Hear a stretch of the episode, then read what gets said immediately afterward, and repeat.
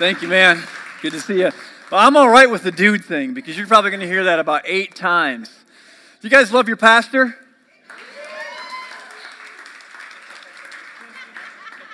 Let's try. I'm going to give you another shot. Dude. You love this dude up here what, man? Come on. Yeah. That's great. I, am I'm, uh, I'm, I'm, I'm trying not to say the word excited because I think it's an overused word, so I'm going to say something different. I'm thrilled to be here with you this morning. Is that all right to say? Uh, I was a little concerned, though, I got to be honest for just a moment, when Pastor Jesse was talking about the, the women's stuff going on. And then when you said, yeah, when they get home, I thought, bro, they. Like, how, how many wives do you guys do here Res Life? What's that? And then you corrected yourself. So it's, it's all good. So I'm feeling a, a, little better now.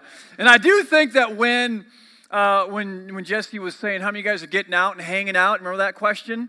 Uh, I think I heard a couple of you say, like, like bro, I, I haven't even been home yet. I came straight to church from last night. Maybe that was Mark Batts sitting behind me. But anyway, um, no, I am really thrilled to be here with you guys. And if this is your first time here, I hope I don't scare you away. I do hope that you come back and hear from your pastor next week because uh, he has some really great stuff to say. I, I know that not because I've heard him speak a lot, but just because I've, I can see his heart.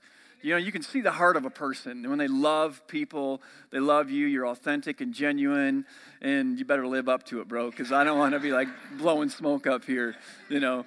Um, I did ask uh, Pastor Jesse, I said, hey, I, I wrote a book this year. Should I bring some copies? And he said, Yeah, totally, man. Bring some copies. So I did that, and I'm going to give a couple away here in, uh, in a bit. I'm actually going to give one away in a second. How many of you guys read? Anybody here read? We're still reading. Okay, good, good, good. How many of you guys, uh, and this is like old fashioned stuff. Anybody remember this material right here? That stuff that you can act, it smells a certain way. You can write on it. How many of you guys are paper Bible people and you're never going to go anywhere other than that? Okay, all right, old fashioned. How many guys, how many are like Bible app people, like digital? That's me. Come on, man. Like, okay, I'm an app person. Cool. So when you are looking up scriptures on your phone, I know what you're really doing. You're not listening. You're texting, you're posting, like, who is this dude, man? I got to get out of here. So, no, man, it's, it's all good. But I, I wrote this, uh, I want to tell you about it really quick because I'm going to talk about a subject from it today. Um, it's called Now What? An Honest Look at Following Jesus Through Life's Difficult Times. And I wrote this book after, being totally honest with you, after surviving five of the worst years of my life. Um, I was a pastor, married, kids, you know, the whole gamut, just like many of you trying to do everyday life. And I found myself at a place where I totally was believing that God had left me for dead. I mean, literally abandoned me. I don't know if you've ever been that place. Maybe you're, you're a follower of Christ and you're like, I'm not the only one. Like, I'm in a horrible situation. Where has God gone? And that, that question was my life for like five years. And I went to a very dark place personally. And by the grace of God, obviously I survived because I'm standing here. But during that season, I learned a lot about me that was really scary, and I learned a lot more about God that I wouldn't have ever learned if I hadn't gone through that season. And I discovered painfully that God often does his greatest work in us when we go through our times of greatest trial. And when I got through it, I really feel like God said to my heart, He's like, I want you to tell this story. I want you to get it out because, Scott, you're not the only one. And so as I began to look through Scripture, I thought, well, I'm not the only one. Look at people who gave their life to the cause of Christ who lost much along the way. And a lot of my friends were like, dude, that's, I so relate. There's a dude, there's one. Um, I can relate to this thing. And so I wrote about it. So if, you, if you're there and maybe you're like, man, I, this, this is speaking to me already, I encourage you, to spend the 10 bucks. I went through five years of hell to write this thing. You can spend 10 bucks, okay? And uh, they're going to be right over there. Grab a copy. Um, if, you, if, you, if it really resonates with you and you're not at a place in life to invest that kind of money into yourself, let me know. I'd love to give you a copy. I've been at places talking about this, and I've had folks say, I mean, literally, I'm not, I'm telling you the truth here. They're like, I'm going to take 10 and I'm going to go put them on the desk of everyone who works for me. You know, that kind of stuff. And it's just really uh, speaking to a lot of people. So if you're interested, you can grab it on your way out. They'll be over there. Who, who, who would really read this if I actually gave it to you? In the back corner, you raise your hand. Come on up. I'm going to give it to you, all right? Come on, give her a hand. Here she comes. Here you go. What's your name? Men. Men? Yeah. Nice to meet you, Men. Thank you. Here you go. Thank you. Give her a hand again. That's awesome. Okay, and I'm going to do this. You know, kids pastors, right? We've been kids pastors. Um, I'm going to keep one. So if you all sit up straight and tall and smile the whole time, I'm going to give one away at the end. Uh, what I, I'm, let me show you a picture of my family. My wife Shelly and I have been married for longer than I can even remember. It's like 20 years or something like that. Uh, we have three kids. Two are really fantastic. Um, you caught that, didn't you? No, we love all three. Um, no, they're great kids. I took the, we took this up the road about uh, 45 minutes from our house. I tried to find a picture with snow to make you all feel good because um, I haven't. I I live near Sacramento, California, and um, we pay what's called the sunshine tax, the cost of living. But we have sunshine all the time. I left on Friday. I've been here for less than 48 hours, and I'm already depressed because I haven't seen the sun. And you're talking about who are sunshine people? I'm like, Jesus is the sun man. He's the sun, S O N, but come on, right? The light of the world, dude. Come on, get, get with this thing. Um, but that's, that's our family right there. And uh, yeah, we live outside of Sacramento in this little town called Folsom. Anybody ever heard Johnny Cash? It's Folsom. We do have that prison down the road from our house. And yeah, it's a scary place to live. No, it's just great. And um, so it's nice and warm there, a little smoky from the fires in Santa Rosa, sadly. Um, but yeah, we're from California, so the fruits and nuts are in the house. So get ready, all right? All right, let's roll this thing because I'm like killing, I'm, I'm, going through time like crazy. Um, I love what you have going on around the room right now with the signage about like things you're going to do in your community. When I was speaking with Pastor Jesse, like, what would you like me to share? And he's just, he's. Like, whatever's on your heart, but here's what's going on in our church.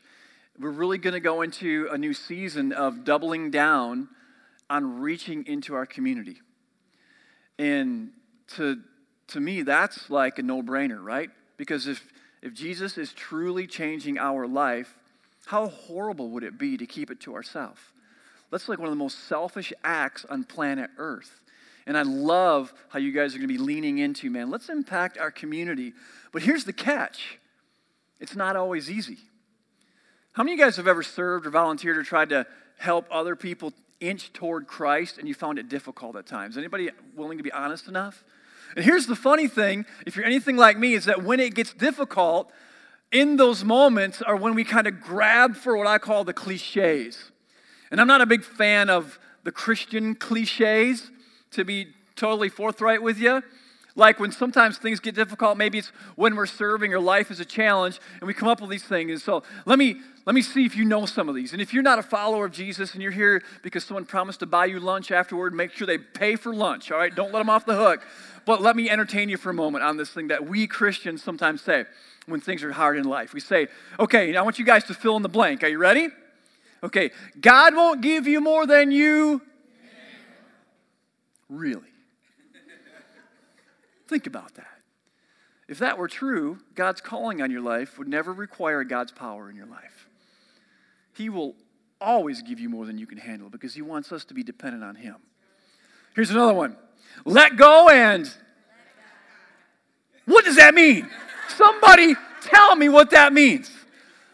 Does I mean like okay God like I can't figure it out it's not going well so I'm just going to relinquish all responsibility and take my hand off the wheel Jesus I'm hopping in the back seat. Last time I hopped in the back seat, we went in the ditch, right? I get it. It's, it's well meaning, but it's confusing. Let go and let God. I'm like, what, where, and when? I don't, I don't really understand that one. Here's one where it was more, if you're an old school person, um, you might be familiar with this. It's more of a, less of a cliche and more of a kind of a call and response thing, meaning someone like me would stand up here and say a phrase, and then you would reply with a different phrase. So let's see if you catch it. If not, I'll teach it to you. Okay, so I'm up here and Res Life Holland, I'm on the stage, and I go, All right, everybody, God is good. And you say, Look at you, church people, man. And then I would say, And all the time, Okay, let's try it. Let's put a little oomph into it, okay? Because these guys over here, this, they're, they're, this is the dog pound right here. These guys are like in, these guys are like, I don't know about this place, right? So let's try this. God is good. All and all the time. Do you believe it? Yes. Does life always look like it? We're going to talk about a guy who, if he heard that, probably had to remind himself of the goodness of God. If you have a Bible, open it up or scroll to it. Matthew chapter 11. We're going to look at this, this guy. We kind of call him uh, John the Baptist. And here's what it says in Matthew chapter 11, verse 11. This is Jesus speaking, so check this out. Jesus says, I tell you the truth. Of all who have ever lived, none is greater than John the Baptist. Now, that's a pretty profound statement, isn't it? I mean, this is the Son of God saying, hey, of all of God's creation, of all the people who have ever inhabited the planet, none is greater than John the Baptist. That's a pretty profound statement. And then, so you think about, okay, well, what was this guy's message? And here's what his message. If you go, if you go back to Matthew 3, verse 2, it says this His message was repent of your sins and turn to God, for the kingdom of heaven is near. And so this guy has this message that people are flocking to. And I guess wouldn't we all if we if we really believe that hey there's a right there's a way to get right with God. All right man, I'm in. If it's true, I'm in. And so John the Baptist comes on the scene and he's scripture says he's he's there to prepare the way for the Lord. He's a prophet of God, which means he's a truth teller, which means he's polarizing.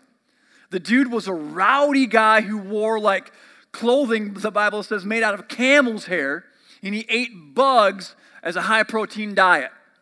Just a rowdy guy who stirred the pot, kind of like a Jesse Cabrera kind of man's man. And one thing I love maybe most about John the Baptist is let me read this to you. It's not going to be on the screen, but you can read it later in Matthew 3. It's in verse 7 and 8 where he, he calls out the, the religious leaders. So the religious leaders are coming out saying, what, Who is this crazy guy? Everybody's flocking to him and they're checking it out. They come on the scene, and here's what John says He says, You brood of snakes.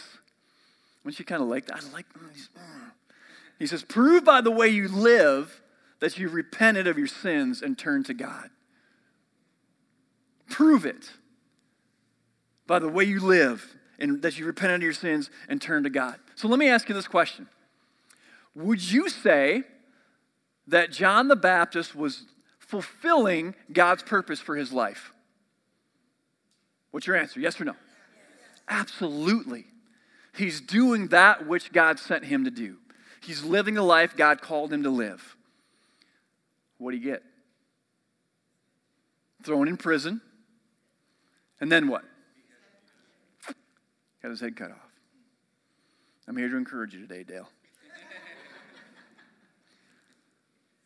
It begs the question when we're doing what God tells us to do and things don't go according to plan, what do we do? Well, let me ask it this way What do we do when doing what's right goes wrong? I found myself in that situation a number of times over the years. And one was when we actually, uh, my wife and I and our kids, we moved from Michigan to a different state. Uh, it was in 2004. And I went to work at an incredible church. And we went there because this was a church that was really at the forefront of um, what kind of pastors call multi site church, meaning we're going to have a number of locations for people to go to. And so when we get to this church in 2004, they were just opening up their fourth location in the Oklahoma City metro and then a little over in the Tulsa area. Well, we went and we went to go launch another location in a, in a different state. And maybe it had been done before. I don't know who had done it before, who said, hey, let's, let's take Res Life Holland and let's take it to Columbus, Ohio, and let's do great kids ministries, great worship, you know, create community, and let's have Pastor Jesse's sermon piped through on video to Columbus, Ohio simultaneously. That's what we were doing. And so we went, moved to Oklahoma City. They were opening up their fourth location. And just a few months after, I was part of a team of 10 people who moved to Phoenix, Arizona to start not just one location outside of the state, probably hadn't been done before, but we, were, we had the audacity to go, we're going to launch two locations on the same day out of the state. We're going to go from four to six locations overnight. So we spend over $3 million investing in uh, equipment, in marketing. We did, we did 150 late night infomercials in the Phoenix television market. Late night. We weren't looking for people who go to the early service. We spent tons of money on huge billboards on the expressways in the city. We, we sent out hundreds of thousands of big postcard mailers announcing the arrival of this new, cool, hip church. You know, if you don't like church, you're going to love our church, all that kind of stuff. And, and so we, we, we open up and we're in two different schools. We had four semi trucks of equipment, four loaded to the gills, two at each location. And we just come out of the chute, man. We spent a million bucks on an office space, and we immediately grew backwards and got smaller and smaller. And then within a month, we're like, you know, we're so far in the red, we're burning over $100,000 a month in the red. After spending $3.3 million, we got to figure out a way to pivot. And so we consolidated to one location. Half of the team moved back to Oklahoma City, and half of us stayed in Phoenix. We grew it back a little bit. About three years into it, I didn't know what to do. I was leading the location. I didn't have anything else in me. I'm like, I don't know what to do. I was reassigned to a different, to different role. We moved back to Oklahoma, and shortly after that, the church just fizzled away. And it was my first real, honest sense of failure in ministry. And it hurt. You know, when I was part of Res Life Grandville, I mean, it was rolling all the time. You just step into the stream and you're like, oh man, that's awesome. I felt like a failure. And here's what I discovered in that season of failure is that what often looks like failure is God at work moving things further. Because what happened was I learned a lot as a pastor and as a leader. I made a lot of mistakes. We made a lot of mistakes as a church in trying to do that, but we learned a ton.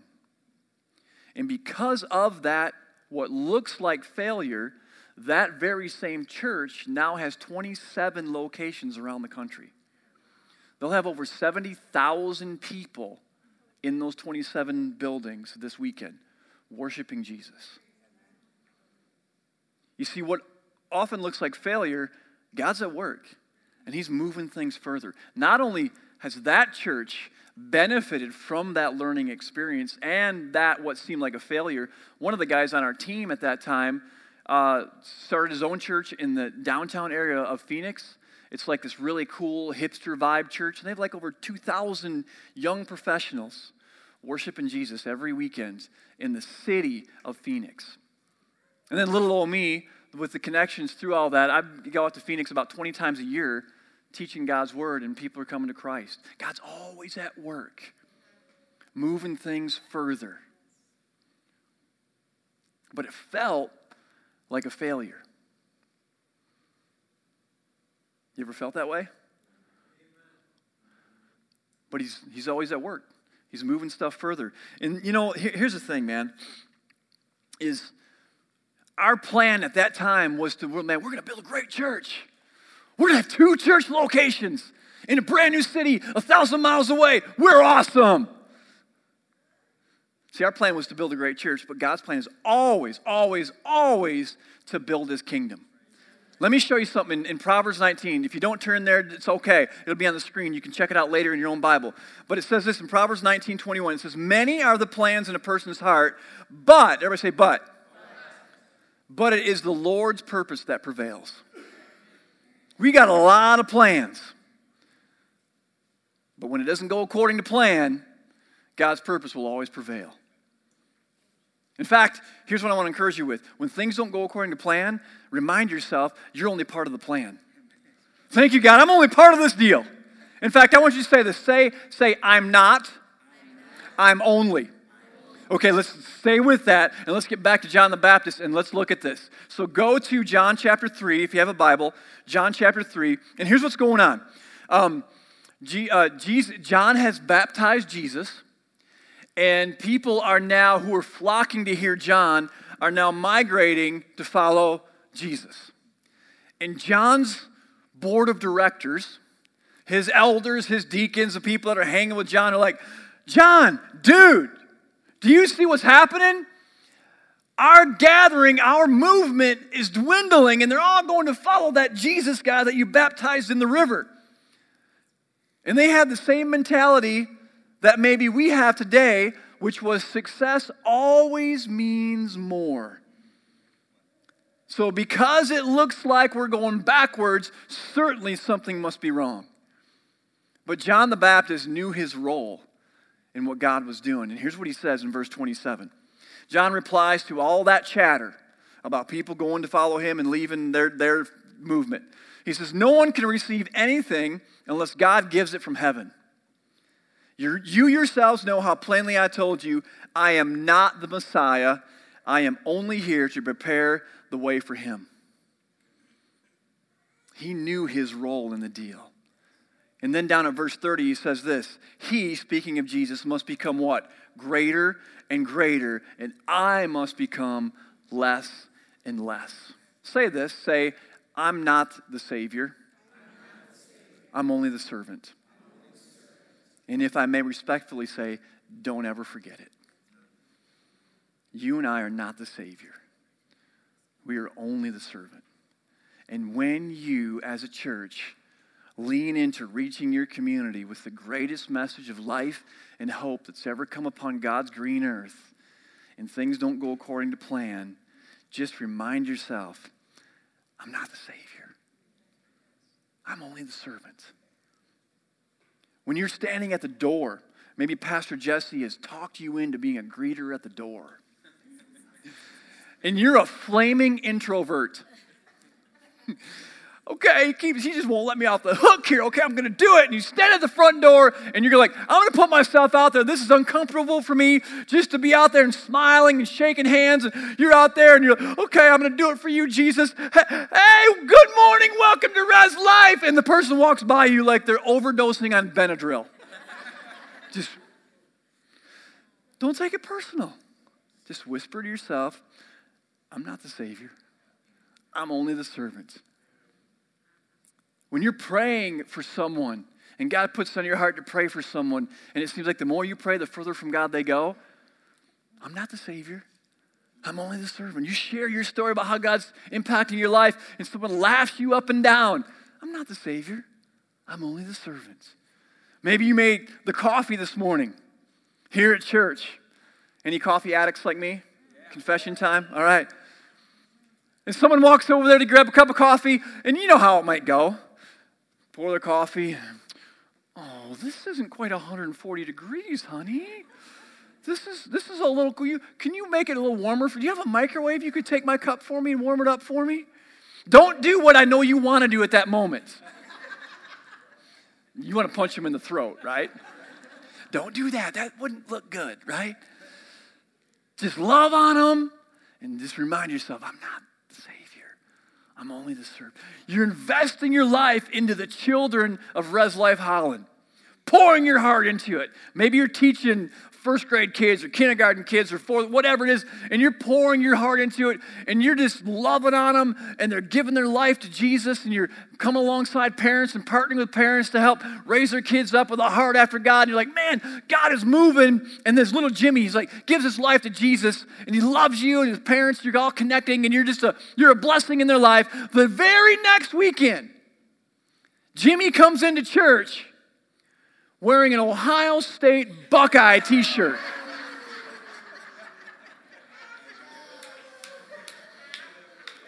What do you say to yourself? I'm not the Savior. I'm only the servant. And you keep on loving on them. right? Keep on loving on them. You know, I, I, uh, I had to, God had to remind me to do that. He has to remind me to do that on a regular basis. Let me just be straight up with you. There was one time, though, that was really difficult, and this was like years back. You mentioned Powerhouse. You know, we started Powerhouse in, I think, 19, well, like, sound like we're old now, right? Back in 1842, we sailed the ocean blue. But I think it was 1999 or something like that, we literally started Powerhouse. Before that, my wife and I were pretty involved in um, ministry to kids in the inner city of Grand Rapids. And what we would do is we would we'd go pick up like 75, 100 kids on Monday nights and bring them to this storefront location right on Division Street in Grand Rapids. And we'd do kids' church, man. Love on them. We'd worship. We'd have food and games and teach from the Bible, all that kind of stuff. And I eventually became the bus driver. So I'm driving the big school bus, and I thought, man, this is so awesome. Because I remember as a kid, right, when we had to like walk uphill both ways in the snow and all that kind of Michigan stuff. I remember riding the bus to school every single day, and every now and then, a fight would break out on the bus, and you knew it was a bad moment when the bus driver would pull the bus over and, re- and release that air brake. Anybody, any oldies know what I'm talking about? Like, like you're like, oh, oh boy, you know, here it goes. And the bus driver gets up, you know, and goes in the back of the fight. Well, I'm driving the school bus all through the narrow streets of the inner city of Grand Rapids. And one day, this huge fight breaks out in the bus. I mean, I'm talking like there's about 60 kids on the bus, and it's a literal riot going on on the bus. So I pull over, and I'm, you know, in, in the moment, I'm like, oh boy, this could go, this is going to go really bad. But I had a moment, like I was like, I'm the guy pulling the air brake, right? I'm that guy. And I get up and I walk back, and there's little, I'm not exaggerating here, a pile of kids, and they're swinging away. And I see through some bodies my wife, Shelly, who's a petite size, and the bottom of the pile. And I, I'm like, all right, someone's going to heaven and meeting Jesus right now. And I'm pulling kids, I'm grabbing them by the back, and I'm you know, like, oh, you know, thank goodness CPS wasn't around back then, right? I'm putting them in their seats and get Shelly out of there. And I was, I was fuming, fuming. We finally got it all settled down and went and we dropped all the kids off and went home, dropped the bus off. Shelly and I go home. And I literally, if I'm lying, I'm dying. I'm telling you the total truth. I'm sitting in our living room in our house in the city of Grand Rapids. We live like right in the hood. I mean, really, seriously. We get home, I'm sitting on the couch, and I'm crying. I am so angry, I'm teared up. You ever been that mad before? And I sit on the couch, I'm telling you this, quote unquote, I said this I said, God, I hate those people, and I'm never going back. You know, when you get real honest with God, you better be ready right? And I'm just tears in my eyes, jaw clenched, because I'm just angry as a hornet. God, I hate those people.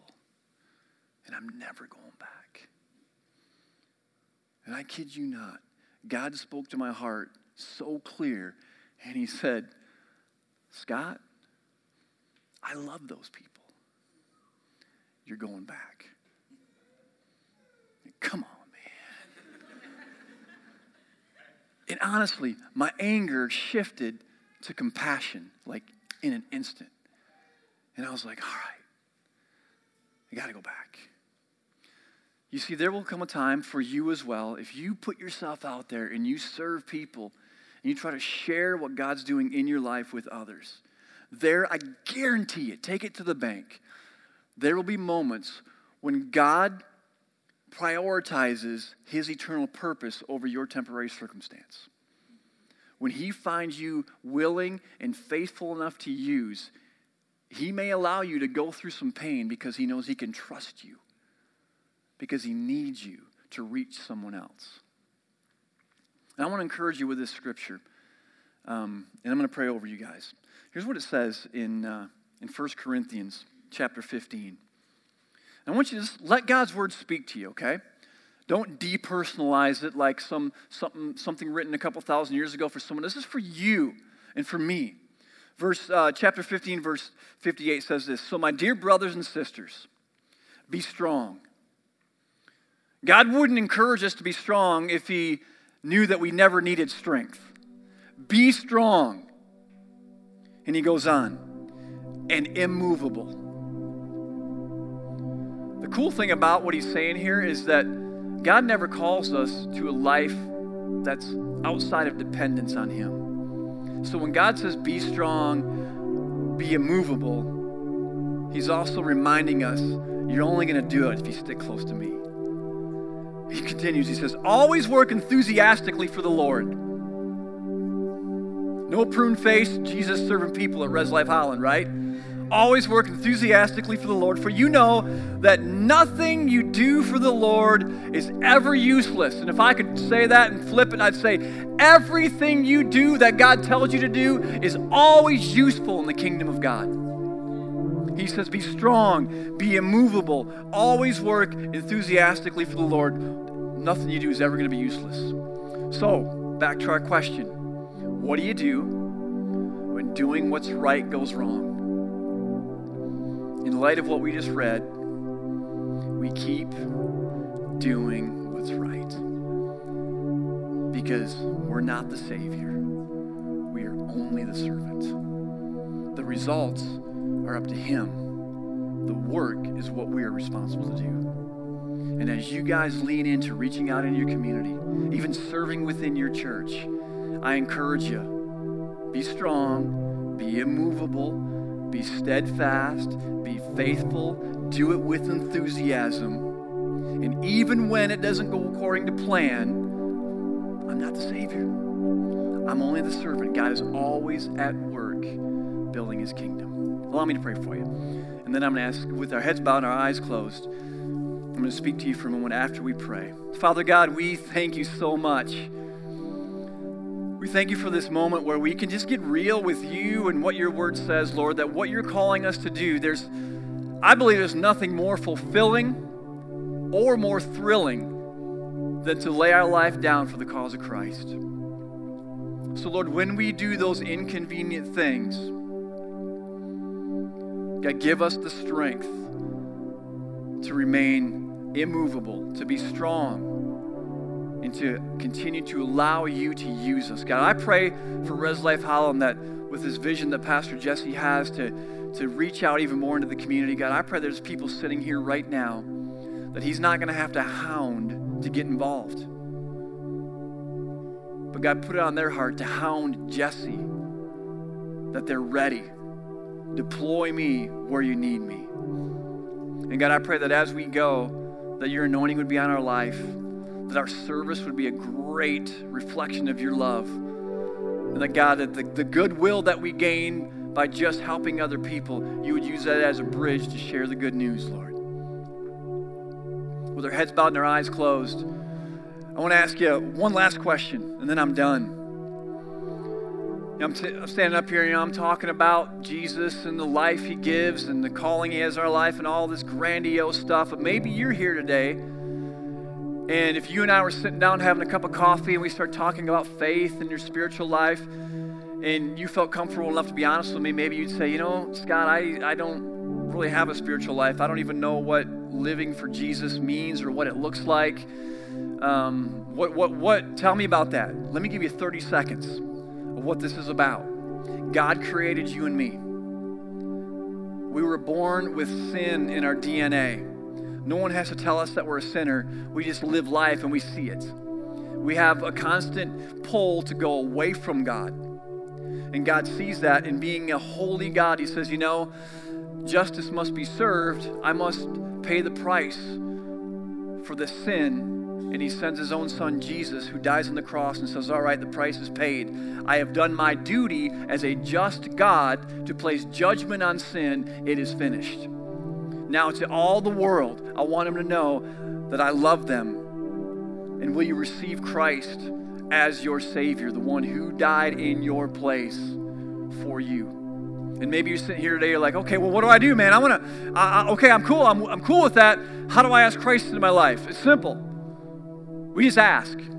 We say, Jesus, here, here I am. I'm a sinner. Please forgive me. Would you come into my life? Would you lead me for the rest of my life?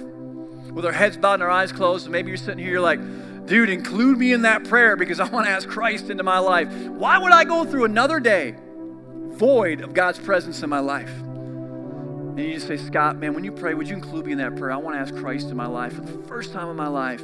I'm in and I want to follow him. Our heads are bowed, our eyes are closed. If that's you, you say, Scott, include me in that prayer. Just lift your hand real quick. I want to see who I get to pray for. That's me. Sir, I see your hand over here. Praise God for you. Who else? Man, include me in that prayer. I want to, I want to give my life to Christ. Jesus, come into my life. Okay, let's do this. Let's all pray this together in support of, a, of our friend who raised their hand. That cool? Let's all pray it. Say this out loud. Say, Father God, today I surrender my life to you. Jesus, I believe you are the Son of God, that you died on the cross for my sin, that you've been raised from the dead Fill me with your spirit. Be the Lord of my life. Help me follow you. Help me discover your purpose for my life. In Jesus' name, amen. Let's give him a hand. Come on, man. Greatest.